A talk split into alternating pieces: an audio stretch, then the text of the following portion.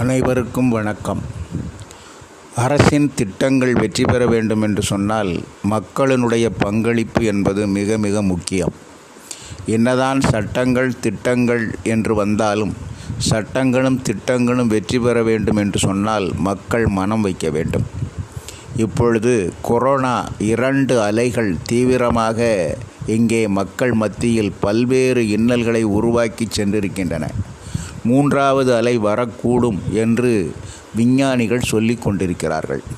எனவே மக்கள்தான் தங்களுக்கு தாங்களே பொறுப்பாளியாக வேண்டிய நிலை உள்ளது.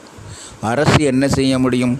மருத்துவமனை கட்டமைப்பை அதிகரிக்கலாம் படுக்கைகளுடைய எண்ணிக்கையை கூட்டலாம் ஆக்சிஜனுடைய தேவையை அதிகரிக்கலாம் தடுப்பூசியை அதிகமாக கொண்டு வந்து போட வைக்கலாம். இதைவிட வேறு என்ன செய்ய முடியும்? எனவே இந்த கொரோனா தொற்று என்பது பரவாமல் இருக்க வேண்டும் என்று சொன்னால் மக்கள்தான் மனம் வைக்க வேண்டும். மக்களே முக உரை அணியுங்கள்.